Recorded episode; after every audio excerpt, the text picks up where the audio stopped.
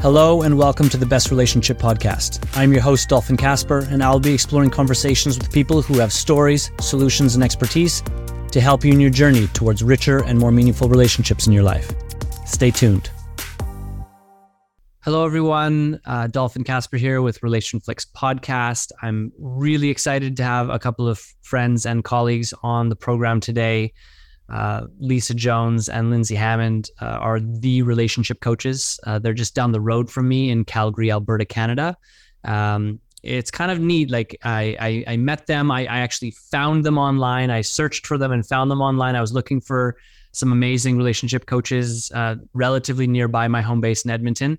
And uh, they popped up as one of the first items on the search and reached out. And it's just been like, it's just been like a really fun, playful, easy friendship since we started talking and really excited to have them on the platform. I love their energy. I love the information and the sincerity of the work they do. Uh, so, Lisa, Lindsay, thank you so much for making the time to join us. Oh my goodness! Thank you for having us. We it, we agree with everything you just said. It's been so fun. Yeah, it's such a treat. We're glad you found us, and we're really glad to be here today. Yeah, sweet. So, you know, the relationship coaches, it, it's neat. I, there's not a lot of people that are doing this kind of work as a team. And when it is a team, it's, it's oftentimes partners, you know, partners that are in an intimate relationship and then they provide coaching. And so uh, you have uh, a different kind of partnership. But I'd love to hear a little bit about how you two came together, how like the story of the relationship coaches and and and then that can kind of be the starting place for us. So yeah, how did this how did this fun little arrangement happen? it is a fun little arrangement. right? It is. Yeah. So, I mean, we were both certified coaches practicing um, in our own realms of coaching. Um, I had my own practice, a Spark for Life coaching, and Lindsay was in the corporate setting uh, coaching. And essentially, my life kind of fell apart um, in terms of my core relationship, my love relationship, my marriage. And so, as a life coach, you know, who and at the time I was also coaching couples, you know, that can be that's pretty tough, right? When the thing that you do is help people with their relationships and then yours um, is falling apart. So I ended up on Lindsay's doorstep uh, in a puddle of tears, a puddle. puddle of tears one day, just saying like, how how am I going to get through this? Like, what can I do? What's what are the next steps? And um, for anyone who's gone through a tough breakup, you know that that's a really challenging time. You're going through so many emotions. And, you know, I didn't just have myself to think about, but I had my three kids, and it's a lot. And I, you know, both of us had been surrounded by a number of different divorces um, in our own lives and our and our families. And of course, that's the last thing that I wanted. But I also knew how dark and how ugly it could get.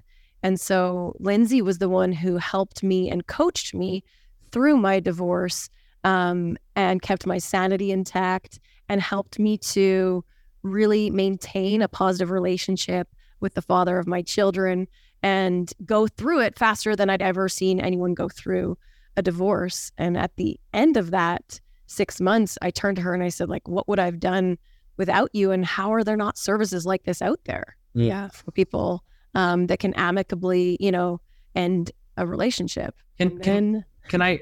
I just want to interject here, Lindsay. Can you share about what what you did, or how, how did you support Lisa through that time? Like that sounds like you did some magic there.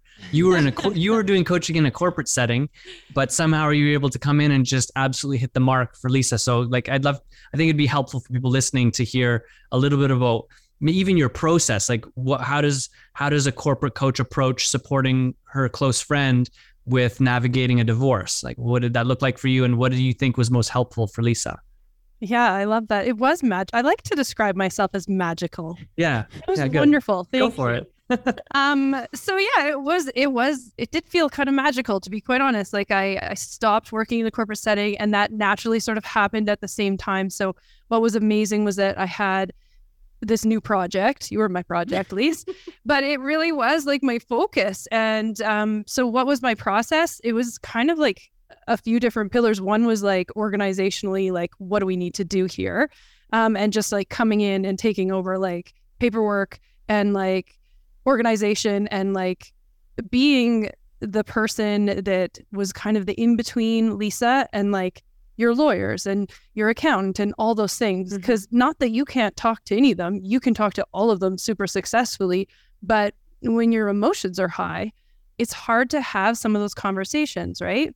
So even just like a check in prior to those conversations to be like, okay, Lise, like, how do you want to be? How do you want to show up? Yeah. And things that she already knows, but as a coach, to have someone coach you makes all the difference. Totally, totally. Well, just that point about there's so much that we need to track in the moment, especially when there's big emotion going on. And just to have an external reflection to kind of help us remember, oh, yeah, like I can check in about what my values are. I can check in about what I really want to get across in this conversation. I can check in about what I want to get to with the conversation I'm about to have. So simple stuff, but easily missed when something like a divorce is going on.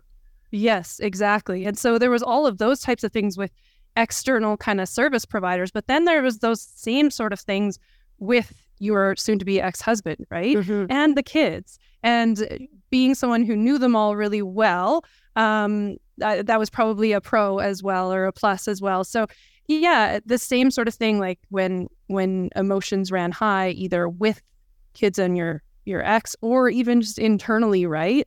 It was having that like external cheerleader, the person who can like say like okay, I actually think this is your inner critic showing up. This isn't my actual true friend, Lisa. um, and just being able to call her out on some of those things so that she kept staying checked in and grounded. Mm-hmm. Keeping my eye on the prize, I would say the biggest thing that was happening is you go down these like loopholes and you get, yeah, so emotionally attached to things that don't matter in the big picture. And you kept getting me grounded and reminding me, like, hey, what really matters here? What really matters here? And that was huge. And I realized, uh, yeah, just reminding me that like what really matters is our relationships, my relationship with my kids, their relationship with their father, and my relationship going forward with him. Yeah, absolutely. And not your relationship with your best friend, Alexa. right?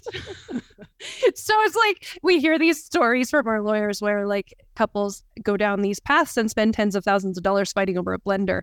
So yeah.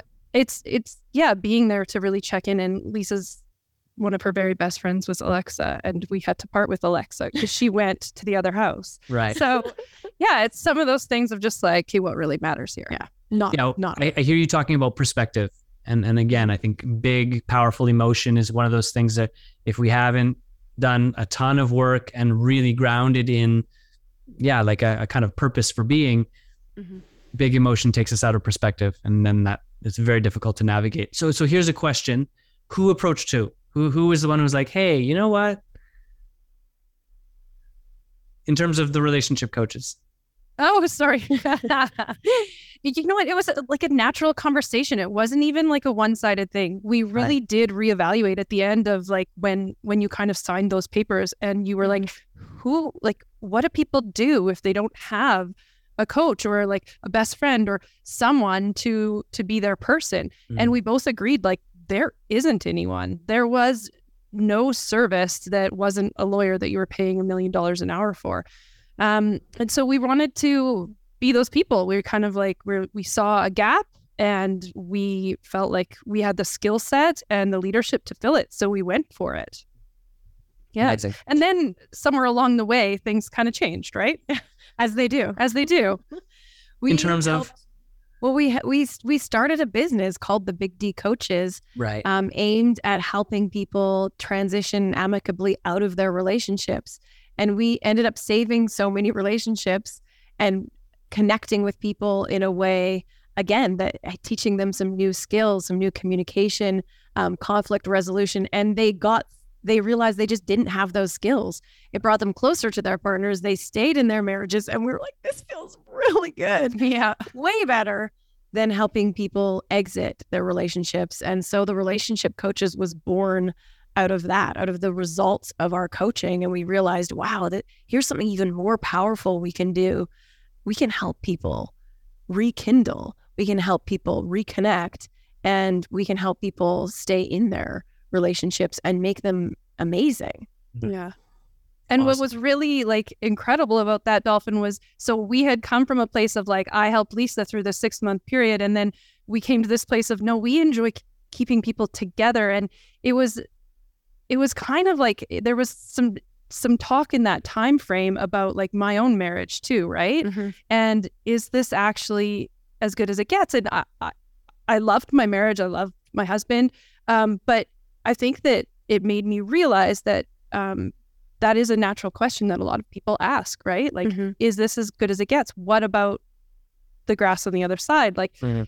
I don't know, right? And you start to question a little bit. And so I think between both of us, well, Lisa coached me through a lot of that, but it also made us do a whole lot of research we otherwise wouldn't have done. What kind of research? Like, what did that inspire you to look for or, or discover? um, the the top things that lead to um, like frustration and anger and conflict in relationships, uh, the things that help people overcome those. Um, Yeah. And and really like looking into like what is already out there. What's already out there and what has worked and what do what do we want to do and how do we want to be different? And um trying absolutely everything out on on my own marriage. yeah, Yeah. and really, yeah, tucking into those big questions of like, what is keeping people up at night in terms of the frustration that they have in their relationships? Like, what are the biggest pain points? I would say we we definitely did a lot of research on that, and and if you think about it, like all you have to do is is look around and talk to people, and it's not just internet research. Like if you can get people talking about their relationships, that's kind of the best research Yeah. that you can do. Totally, totally. I just did uh, 55 different interviews in research for a new program that I'm developing. So I, I, I, I totally hear it, and and I loved the process of because you know I think as coaches or people who are doing a lot of this work, we get in our own head and we think we got all the answers, and that's nice, but but there's so much more nuance when you have a, a direct conversation with a human being that's in it, that that's that's in the difficulty, that has the pain points, that's looking for the solutions. Um, I want to get into like you talked about the biggest uh, challenges people face and what what they can do about them. So we're going to do that. Anyone listening, that's where we're going to go. But I have a question for Lisa, and I'm going to put you on the spot a little bit here.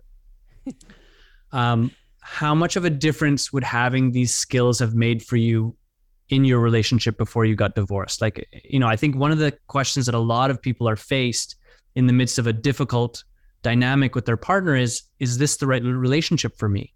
And then how do we discern like is it me am i part of the mess am i is there more for me to pick up and handle here or is it just like there's just a, a fundamental lack of alignment and, and we're best to amicably separate so like i'm curious about your reflections on that and and then i think that'll kind of lead us nicely into where we tend to get stuck and and how you two can help people with that Awesome. Yeah. Thanks, Dolphin. I, I definitely, looking back on it now, um, feel very strongly that if I had been taught and if I had learned or if I had, yeah, contacted or reached out or worked with a coach along the way, that things could have been different. There's absolutely no question that even though I was a coach, um, you know, having a third party that really was able to teach us the tools on how to communicate with one another, how to truly be seen and heard in our relationship, um, how to overcome that conflict, how to talk about sex and in a healthy way where you really do feel like the other person um, is ready to hear your perspective. Yeah, I, I firmly believe that those things can be learned, can be taught, and can transform your relationship. Beautiful. Okay, well, you know, in your research, what are the what are these kind of pillar difficulties, and and maybe we can get into a little bit about why you think they're so common, and then how do you how do you help people transform that stuff? hmm Yeah, so I, I think the biggest thing that it, it, it kind of encompasses all of all of these things that people um, have issues with is that outside of you know people's basic me- needs being met, what do they really want, right? And and it, science has proven like we want to feel seen and and heard, right? And so if we're not feeling seen and heard within our relationships, um, what we've seen is couples just keep having that same the same fights, right? The same fights loop. Um, conflict continues. Um, yeah, and and then when there's that repeated conflict, especially over you know the same thing, people start to question. You know, is is this it? Am I with the right person? Yeah. So it's definitely all about communication, right? So it's how couples communicate and yeah it's it's getting stuck in the same cycles over and over again um, and not being able to get through them.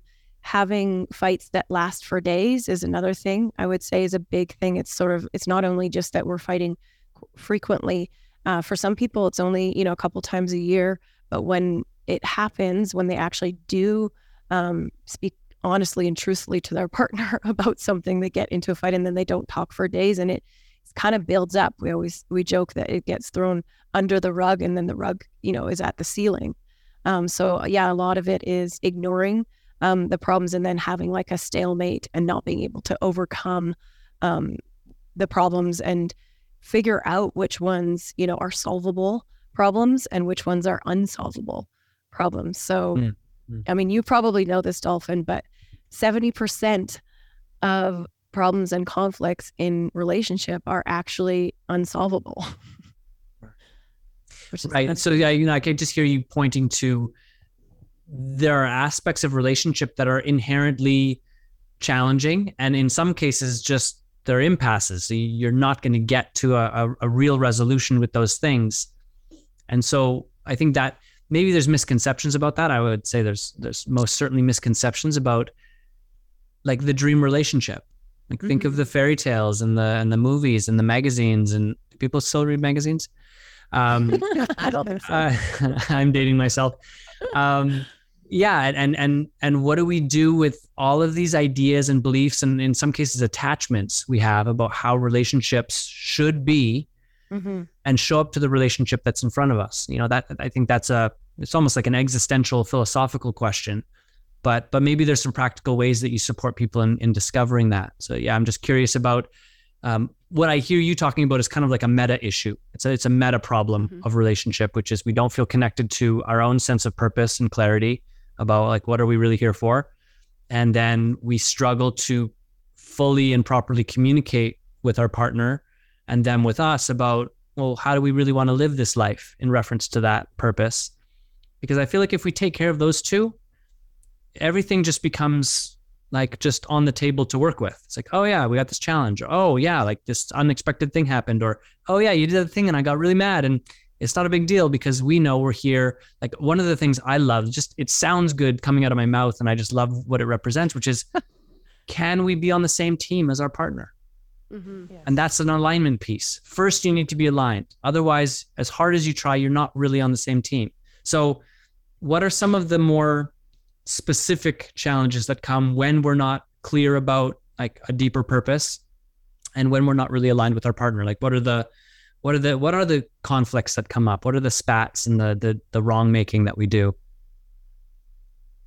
Uh, parenting issues, I would say, is definitely one of them. So one parent um, wants to parent their kid in a, in uh, or their children in a certain way, and the other parent um, disagrees with that. And mm-hmm. and again, instead of saying let's be on a team and do this together, um, there's battles over that. Future dreams, future plans is often a big one. Um, some some of the questions that people don't think to ask before they get into that relationship with someone.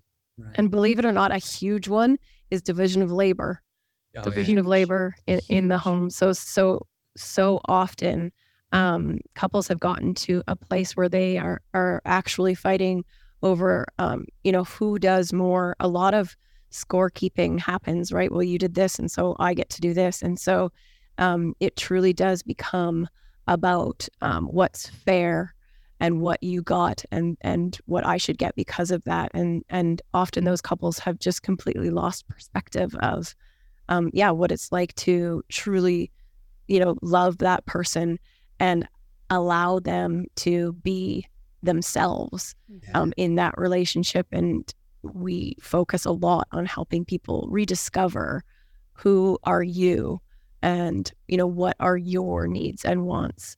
Did they get lost along the way? Mm-hmm. Are you able to articulate that and express them to your partner? amazing. I just I just have like a big smile and a nodding inside me. And I think the question that comes from me as I'm listening to you is, and I actually I, I feel like I know the answer, but I would love to hear what you have to say. Is like, are people having those conversations as they're getting into the relationship?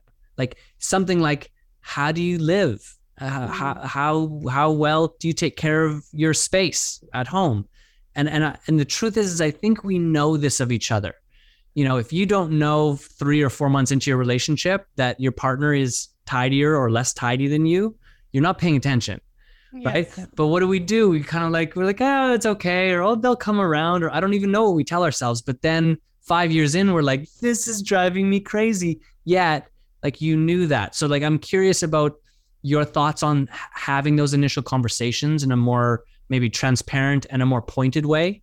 Like instead of treating it as a peripheral thing like oh yeah well you know he's not so tidy that that not so tidy over years is going to turn into a significant piece to deal with so i would love your thoughts on that yeah i mean you're absolutely right and i think that's the difference between um all the different types of clients we get really because we we just love those clients who come to us and they're just so solid that they're like, we know that in the future, these things are really going to bug us. And we just want your help kind of figuring out like how we're going to approach that and how we how we grow together so that that's not the case those are our favorite clients and to be quite honest like more and more we're seeing younger people come to us with that which is pretty amazing so they're um, asking those questions like they're going oh yeah this stuff not it's not the most common, but we've seen it. Yeah, cool. yeah. yeah, but I, I definitely think that most people, you're right, Dolphin. I think most people haven't had those conversations early on in their relationship. And I think that, you know, there is such a thing as being, you know, in that honeymoon phase that can last up to two years where we overlook those little red flags. We don't talk about it. We convince ourselves, yes, that either either that will change in them or it won't bother me right so i think a lot of this is having um, the honest conversations with ourselves yes. first and saying you know what like that it that is a thing that really does bug me and so i'm going to say it now we're going to talk about it now so that that person knows you know that that is a trigger for yeah. me or that is something um, that bothers me it's how much dishonesty happens in the beginning of relationships i think is a big part of the problem um, you know, down the road. Like be honest with who you are, with what your strengths are, with, with what the positive things are that you're bringing to the table. Own that, fly that flag, and also look at your drawbacks. You know, we're we're all imperfect. And I think that the people that can come into their relationship saying, Hey, I know that this is something that I struggle with or that I deal with or that drives me bananas, um, being able to articulate that is so important. Yeah, mm-hmm. I, I absolutely love that just just the fact that that as you as you engage a relationship there's a conversation happening in you first like just for people to recognize that if you grew up where you didn't have a, a voice like people didn't really listen to your truth or or you got the sense that when you were honest it didn't go well there's going to be some hangups for you around saying how it really is for you mm-hmm. and then the more you avoid those spaces of like, oh, I'm really going to say it here and I don't know how it's going to go. Mm-hmm. Like the more we can do that, the more our relationships reflect our real values. And the less we do that, the more we find ourselves in relationships that don't. And I think that piece is yeah. just like if people just did that, did yeah. just turn the volume up on taking care of that piece, mm-hmm. what a difference that would make. A hundred percent. And I think the reason that we don't see that is that people don't turn the volume up on it because they don't know what it is yet themselves and they haven't done the inner work to figure out and get clear around like what are my strengths what are my drawbacks what are my values even and so that's kind of the starting point in all of our coaching relationships is the the foundational relationship right mm-hmm. relationship mm-hmm. with self and um, getting clear around all of those things and and how do you help people do that like someone comes in like one of the things i think is great in the coaching world is that someone approaches you and they're willing to like here here's my money like let's work together there there's an investment there like they recognize something's going on and they want to make it better that's such a huge part of the puzzle just them realizing that that their transformation is going to require them to step up and, and invest in something so so once you have people that are at the table asking those questions like how do you best support them in in shifting or improving their relationship with themselves and then of course with their partner yeah. We always, yeah, in the beginning few coaching calls, we definitely, um, you know, we come up with a game plan. What are the goals? Again, something I love about coaching is it really is about like meeting people where they're at now and and looking to the future, paving that path to the future. So, what is it that you're working towards? And then looking at also what is stopping you from getting there, right? So, what are the roadblocks that you continue to, you know, butt up against? And the core work is just that figuring out what matters most to you, what do you value. So, we do, yeah, a lot of work around what people's personal core values are. And often it's quite different from what they um, thought they were or what maybe they figured out they were in a corporate setting. Um, and once people get in alignment with um, their values, it's way easier for them to access and be able to um, know what to say yes to and what to say no to going forward. Because instead of looking externally for all of their answers, they have this tool in their toolbox that they can really use to assess decisions going forward.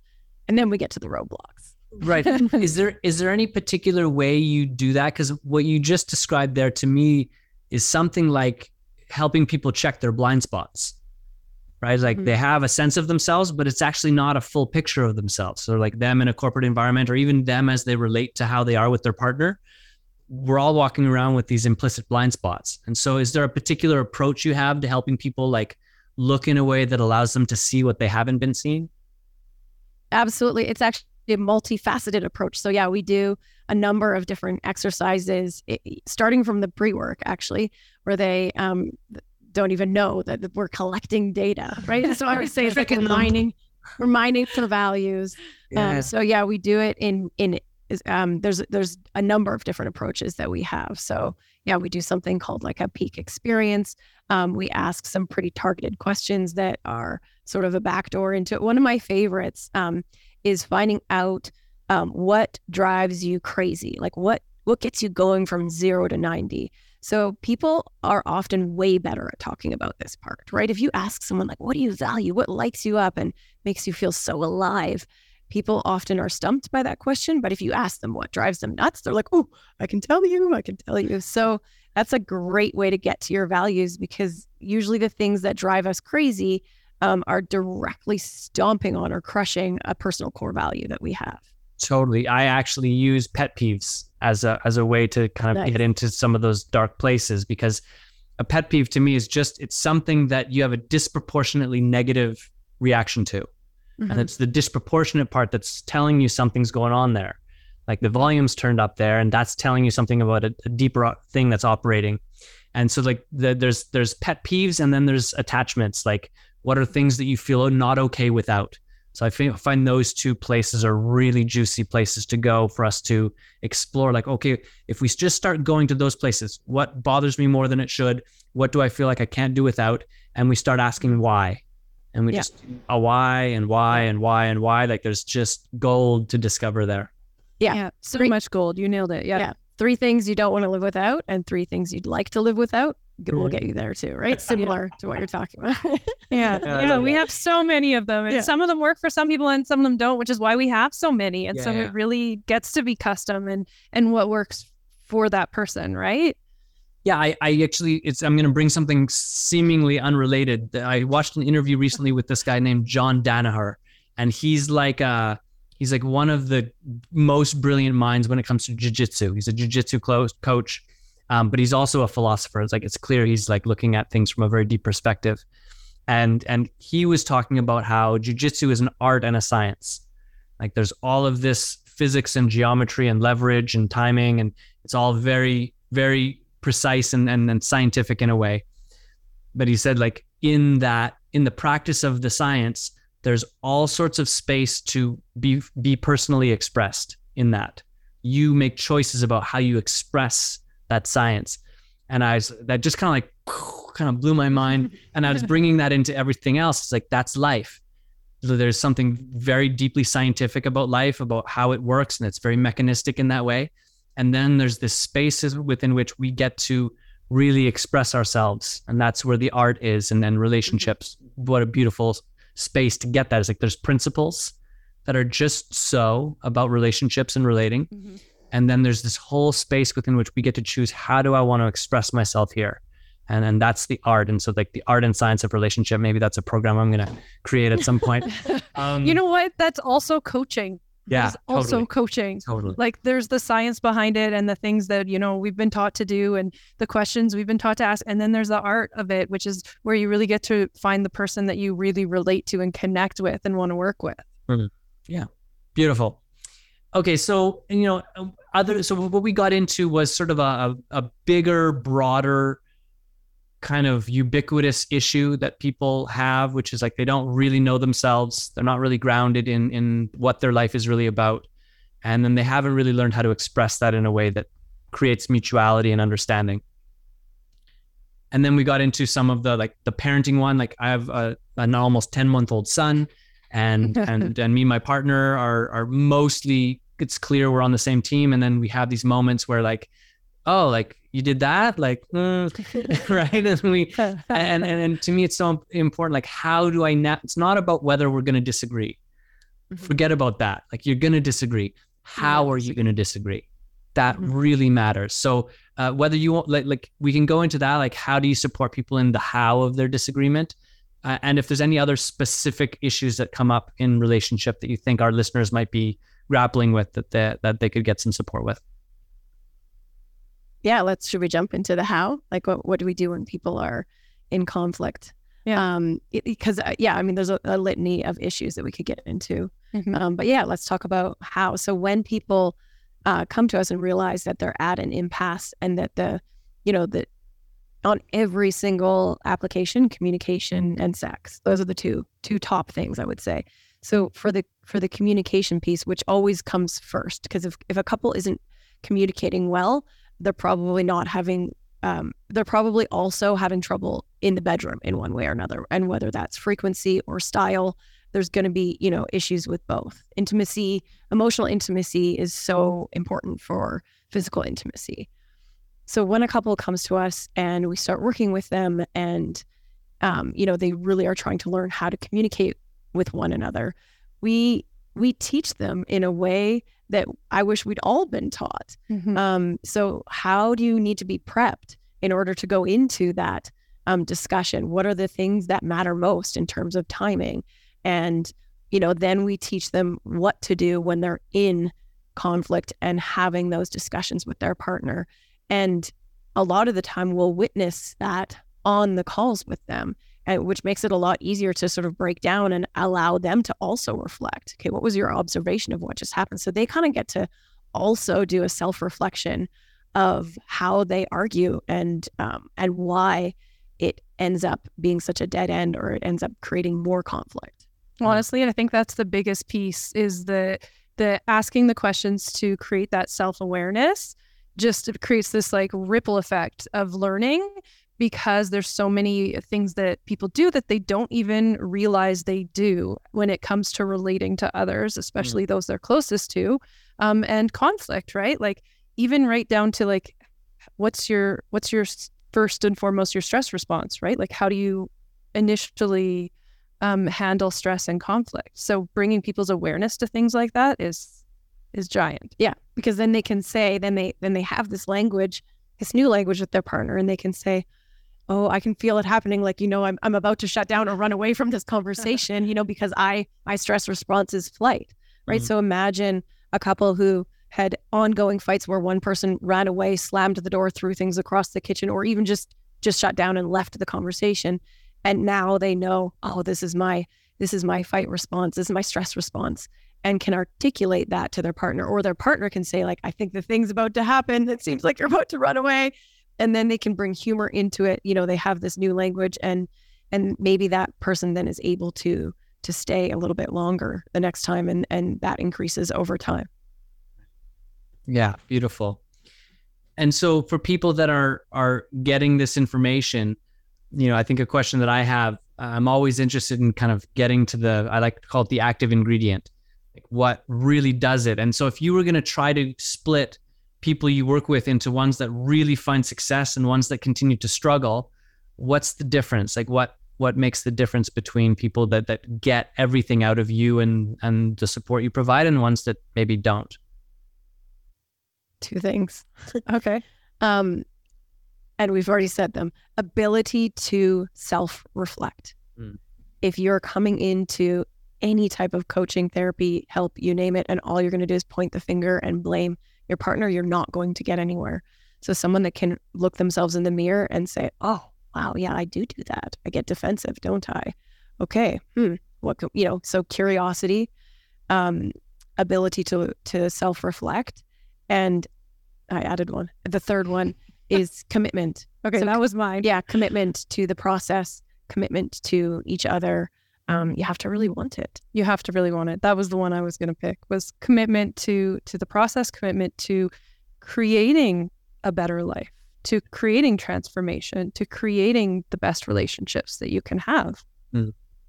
Yeah, lovely. I love seeing like so much of what you're saying. I don't use the same words, but but like how I how I work with people is similar in a lot of ways because I'm I'm always thinking with people about how honest are you willing to be and how willing are you to follow through on on the truth you find in that honesty.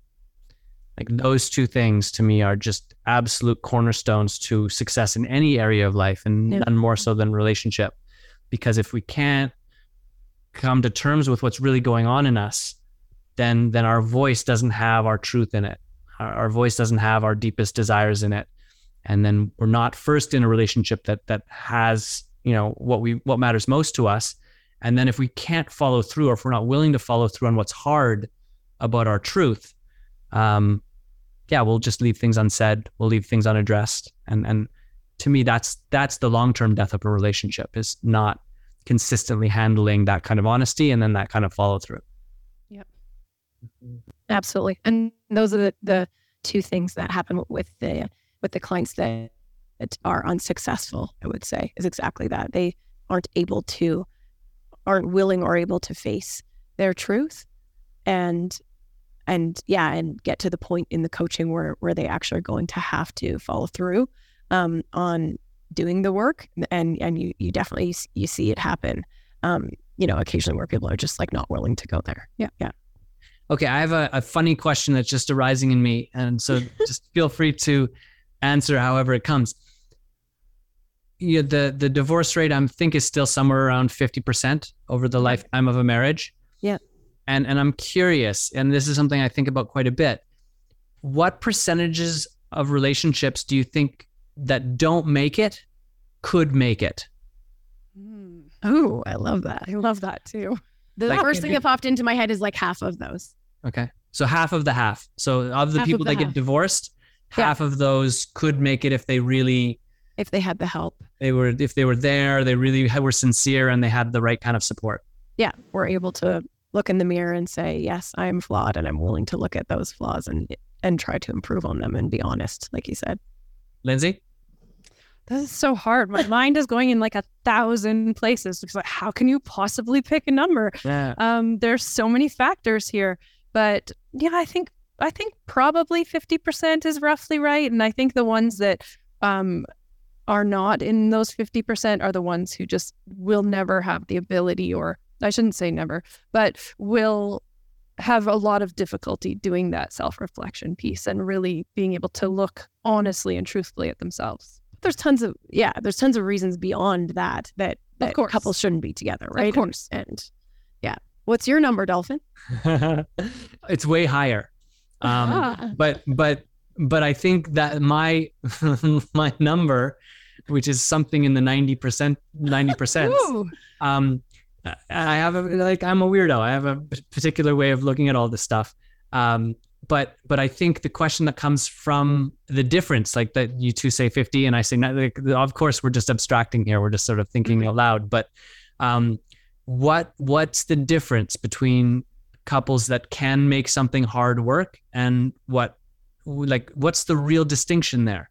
Is it that there are true uh, unsolvable, non-negotiable pieces at play, or is it that there's just a, a threshold within each or both of these individuals that they're just like, I'm not going to go there. They could go there, but they've just decided they're not going to. You know, I think that's that domain of like, I think it that question to me touches us into how much we're really capable of as human beings, like what we're willing to transcend or what we're mm-hmm. able to transcend and really sort out together is staggering. And mm-hmm. I think we grew up in a pretty, a pretty utopian mm-hmm. kind of easeful, immature culture. You know what I mean? Like like the number of people that had to like fend for their life to survive, which was the reality for human beings throughout history until, you know, ten thousand years ago. Um, most people don't have to face that kind of difficulty, and so we, we kind of kind of grew up. It's like it's all pretty comfortable. I go down to the store. It's got everything I want. You know, like and I'm being a little bit silly, but but I think there's a there's a, a kind of when I think about the full spectrum of how mature a human being can get mm-hmm. and where most of us are, there's so much room for us to grow into. And I think some of the attributes of what we can grow into enables us to navigate these difficulties um, where I think we would get closer to 90 something percent versus 50. And that's just my, my thought.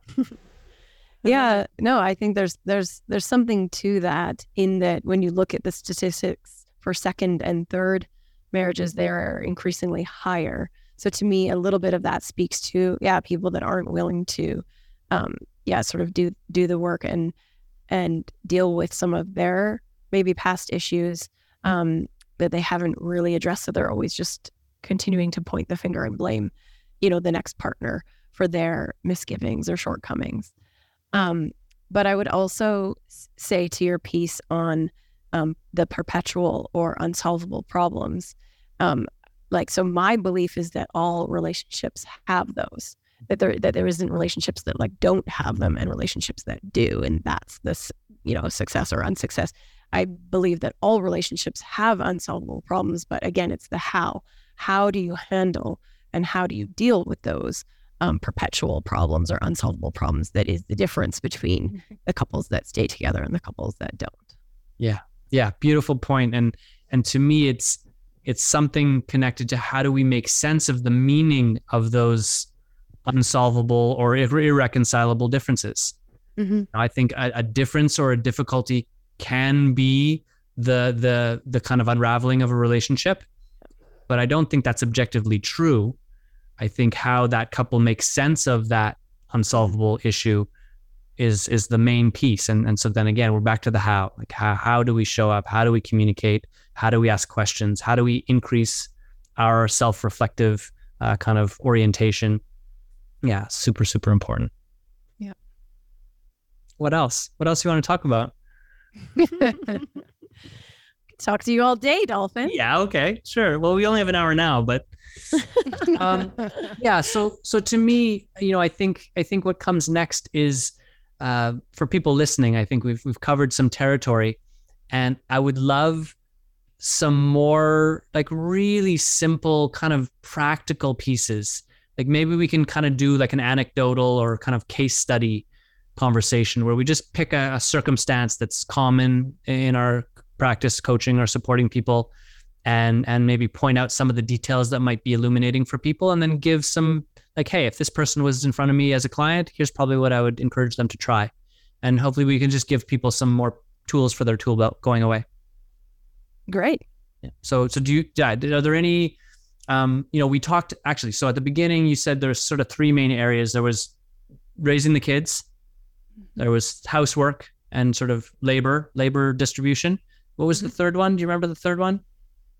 Um, conflict, not getting through conflict. Um, okay. sex, Sex. Finances, finances, and family stuff too. Like I would say, in-laws and stuff. What people think of the vaccine? Definitely a hot topic. Yeah, that actually has been as well. Yeah, yeah. Okay, well, let's pick one and let's create a case study, and then let's jam on it. Great. Okay. Which of those um, four or five that you just mentioned feels? Let's talk about sex. That's always okay. going to be my number one choice. Awesome. Awesome. okay, so let's let's just imagine a couple and they're struggling with sex what's the what's the background of the difficulty like what what what are they what's going on and what's underneath what's going on okay so let's say the couple is um i would say a very frequent um topic that we have coming to us is like um a difference in in frequency and how often they would like to be having sex um as well as maybe the variety or type of sex that they're having. So frequency and variety. Right. Okay. Is it, let's say that's the thing they're coming to us about. Got you. Is there a is there a kind of common distribution? Like, is it usually the man wanting more sex and the woman not? Is the is the woman wanting more variety and the man like is are there? Uh, do you work mostly with heterosexual couples? Like, we do, yeah, yeah. M- mostly, yeah, yeah, mostly mostly with heterosexual couples. So, and I, I'm finding actually more and more um, that some of the tradition traps that we fall into and stereotypes that we fall into are um, not always the case. So I would say recently it's been 50 50 in terms of um, women saying, you know what, I really just want to have more sex with my partner. Uh, and about 50% of the time, I would say it's the it's the men, if we're talking heterosexual relationships, saying, you know, I, I really wish that we had a more active and engaged sex life. And are there are there kind of commonalities that you see? Like you mentioned earlier, if the communication isn't there, there's probably going to be trouble in the bedroom. Um, any specifics around what kind of difficulties a couple is having in communication that leads to trouble in the bedroom like to get a little bit more granular yeah sure let's let's go with the stereotype. If we're, if we're gonna if we're gonna get granular let's go with the stereotype. So the woman comes in and she says you know i don't feel close and connected to my partner emotionally and so i don't want to just drop my pants and get it on at the end of the day. And the male partner may say something like, I have no problem doing that. And I want to get more close and connected emotionally with you after we've been physically close and we've had sex. So, a lot of, I would say that that's a common scenario, right? Mm-hmm. Super common. Yeah. And then what would you say, like, if you were going to kind of peel back a layer or two on each of them, like, why is that dynamic playing out in their relationship? So, oh, a million reasons could could be the case. Um, um, so the reasons they would give would be, um, you know, uh, we're stressed, we're busy, we don't have time, um, you know, we don't have, we don't connect. A lot of the time, it's work related or or kids or life, and so a lot of uh, there's a lot of blame being thrown at like in, extraneous things of like why they don't feel close and connected, um, and not a ton of again reflecting on what they could be doing to help resolve the problem that they're that they're coming with right, right. so say it's say it's the you know it's the female partner that's saying you know i don't feel close and connected um, to my partner and often i'll say okay so you know when was the last time you organized some quality time we figure out their love languages and they're like mine's quality time i just feel close and connected when we spend time together and i'm like hey when was the last time you guys did that and they're like um uh, six months ago when we went away somewhere yeah. for the weekend. You know, it's been tough, COVID, right? So, uh, yeah, so you get a lot of excuses and a lot of like, I just want to feel, you know, they, they know part of what they want, but they also sort of haven't really talked about how what the solution might be. Mm-hmm. Exactly. And even and if the, they've known, they haven't done it. Yes. And those excuses often is lead us to those conversations around communication. And that can often, it, it gives us a window in. But I think if we're going to go with the stereotype, then we start to see a lot of judgment, some blame. Well, it's your fault we're not doing this. Um, and, and so that can that can help us dive into yeah how how do you um, deal with judgment in a relationship and and what do you do if you're always blaming you know your partner um, and one of those pieces, one of the things we bring in for people is is just curiosity, which sounds simple but can be so huge. Uh, to me, the the the greatest answers are always simple, mm-hmm. and, and because of the simplicity, they're able to kind of move into complexity all over the place, right? Like if if if everything is complex and your solution is complex, and there's only there's very very few ways that complexity can kind of interact, but simple solutions they go everywhere that's yeah. uh, one of the things I love about that. So here's something that is just coming to me as we speak. Um, I'd love to hear a little bit about what works for this couple. Like what's going to turn that around, that dynamic. And then, then I would love to do some kind of reverse engineering and help people make sense maybe a little bit more about what was actually operating under the surface. So you kind of mentioned about how, you know, they haven't kind of made time over six months and they're busy and all of those reasons slash excuses, which aren't really it none of those are the reason it hasn't been happening. The reason it hasn't been happening is they haven't made it happen. Mm-hmm. Um, and they're using these specific details to kind of justify why they haven't made it happen. Um, so, yeah, tell me for that couple, what's gonna how like you've talked broadly, but what more specifically might you do with that couple to help them kind of get it, so to speak, and then what sorts of practices or, or approaches that would help them start to turn their their love life around? Yeah. So, like you said, I think what they've been doing is pressing the easy button. Um, and so there's a conversation around, you know, what does it take to make a relationship work? And relationships do take work. They're not, they're not easy. They're not the easy button. Relationships can be hard. They do take work. So there's a lot of conversation around that, and then some clarity around what do you really want your relationship to look like. Um, and that work is done individually, but then it's also done together. And a lot of that is through talk, some homework, some exercises. And once there's clarity around like, what do we want our relationship to look like, then there's a piece around commitment. And so uh, we also have some exercises around committing to what we want this relationship to look like. Um, and I think that often, if if they if a couple has left things for so long, then that is a big piece that's missing is just a commitment to putting the relationship first and prioritizing it. Um, so, yeah, and then throughout that, throughout that, so once there's a commitment to making that relationship work, we get into the more granular things. So, um, let's talk about how how you talk to one another, how you fight with one another, um, what's working, what isn't, and giving some really specific tools around like, what if you tried to say things this way? Um, and one of like so some something we might do is is asking a couple not to use the word you in their next conversation. So mm-hmm. um, we're not going to allow them to start a sentence with the word you um, because that puts people really on the defensive, and that one tiny thing can be really life changing for people in their conversations. Yeah. What's another one? Um, we yeah we definitely get them talking about their love languages how do you want to receive love from your partner a lot of the time couples are just giving um, the person the love language they want to receive so in this couple that we're talking about maybe the um, male partner is is really wants to receive physical touch and so that's what he's using as his way to get close to his partner. And so a lot of it is her just being able to learn um, through our coaching process, like, oh, you know what, like I really like physical touch too, but I want to have that quality time first. And then he's figured out, oh, okay, if I organize, you know, some one on one time with my partner, her needs are going to get met. She's going to feel seen and heard. And then chances are my needs are going to get met too. So teaching to kind of f- learn more about the other person and put them first. It's also, we also introduce conversations around when we talk about like sex and sexuality so many couples haven't really actually ever talked about like what it is that turns them on and what it is that turns them off. Mm. And again, this isn't an, a conversation that people typically have with one another.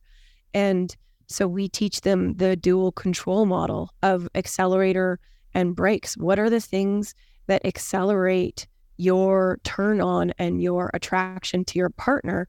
And recognizing that at the same time, that's why it's dual control, right? The brakes can be going at the same time as the accelerator. There could be one thing, like they, you know, changed the lighting or the music turned off, or or like some sort of smell, or the children are right next door. You never know what are the brakes, and the brakes can be so much stronger mm. than the accelerator.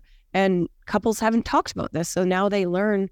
Oh, okay, so it's really, you know, a brake for you if yeah, if there's other people nearby or it's an accelerator for you if we open the blinds and there's a chance that someone might see you right? Like couples haven't ever had those conversations and they often get surprised by each other's answers in that. Right. yeah I, I love that. I love the brake accelerator analogy.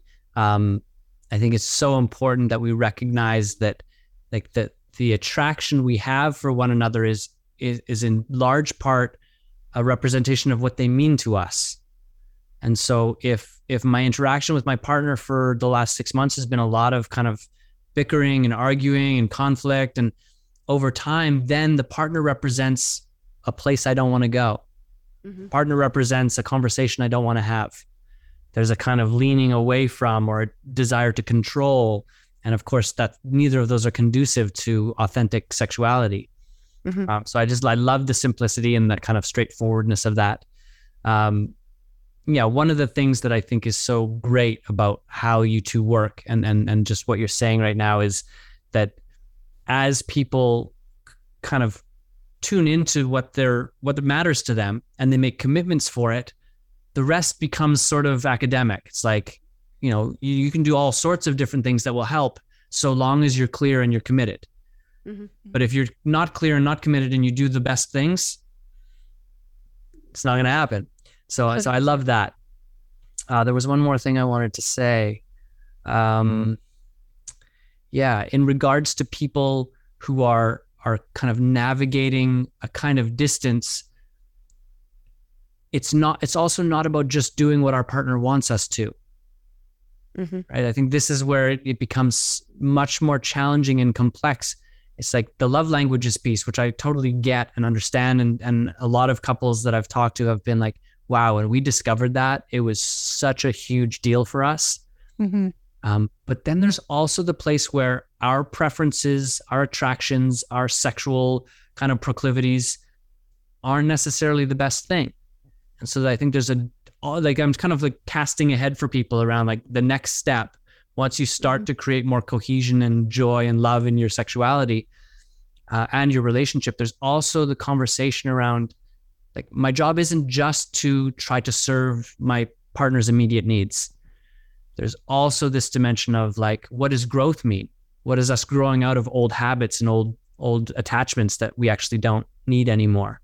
So, you know, I just I love I love the simplicity, I love the practicality, and I also love how deep this stuff goes like yeah. how how far we and, can reach into and when the couples are are ready to yeah that's we exactly what we jump into is what what is your shared what are your shared core values right? So they've done the work in the beginning on their personal ones. And i agree with you just giving someone what they need um, or what they say they need isn't enough. It's like what is the thing that you're co-creating? And so that would be the advanced level of where we get to with our clients is what is the dream that you have for your relationship going forward? What are the values you have that are aligned in terms of how you want to be together, how you want to vacation, how you want to interact with each other's families, how you want to parent, um, you know, the thing, how you want to run your house, all those things. What, where are you aligned? And where can you grow from those little alignments as opposed to focusing so much on all the places that you're not aligned? Yeah, Yeah. I love the one of my favorite metaphors is is a garden.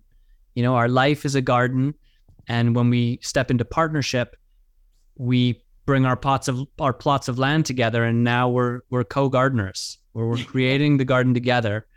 Mm-hmm. And and what I hear in everything that you two have been saying so far is like, am I clear why I want a garden here? Mm-hmm. And with this person, and am I clear about the kind of garden we want to create together? Mm-hmm. And if I get clear about that and how much that means to me, then it's like, okay, well, how do we do that? With that awareness, I can now go, oh, like these things that we've been doing for the last couple of years, like those don't really support the garden we want to create together. Yeah, so, birds so, don't I, really grow well in Calgary, right? It's yeah, it's like it's like figuring out exactly what are the things we've been trying to plant that we don't even really care about. Yeah, yeah, and then going back to your earlier point, Dolphin, then you start to be able to to come together as a team. Yeah, Beautiful. I, I, I feel like that's such a lovely kind of completion point. Um, it's been a pleasure. I knew it would be. Uh, we'll do it again for sure. Anything you want to say, either of you, to kind of complete the conversation, and and then I would love for you to share a bit about where people can find you, and and of course uh, with RelationFlix and and with what we're up to, um, we'll be kind of interacting and, and connecting with Lisa and Lindsay again. Um, yeah, thank you so much for having us. Uh, one thing, yeah, that I'd love to just end on is like what we're all about and why we do what we do is because we we truly believe that quality and connected relationships are possible, and we see how much um, turmoil in relationships affects all aspects of everyone's life. So our why is truly founded in yeah in this belief that quality relationships do lead to lasting happiness and a fulfilled life and that's the thing that gets us going every single day we're on a mission to help mm-hmm. people create those quality lives so thank you so much for listening mm. and yeah Vince, did you want to add anything no i think you nailed it that was awesome mm. um, thank you for having us thank you for listening it was perfect and you can find us of course on RelationFlix Mm-hmm. um, and also on Instagram at the Relationship Coaches. and uh, on our website, relationshipsreverything.com. And that's R, the letter, not the word. Yeah. Yes. Yeah. Thanks for knowing. I checked you out. Cool. Well, Lisa Lindsay, thanks again. Uh, so enjoyable. I look forward to doing it again. And until then, be well. you too. Thanks, Dolphin. Thanks, Dolphin. Thanks, everybody. You have been watching the Best Relationship Podcast. If you haven't already, please subscribe. You can also go and check out so much more content about relationships over at relationflix.com. I'm your host, Dolphin Kasper, and I can't wait to share more with you as we go. And until next time, love well.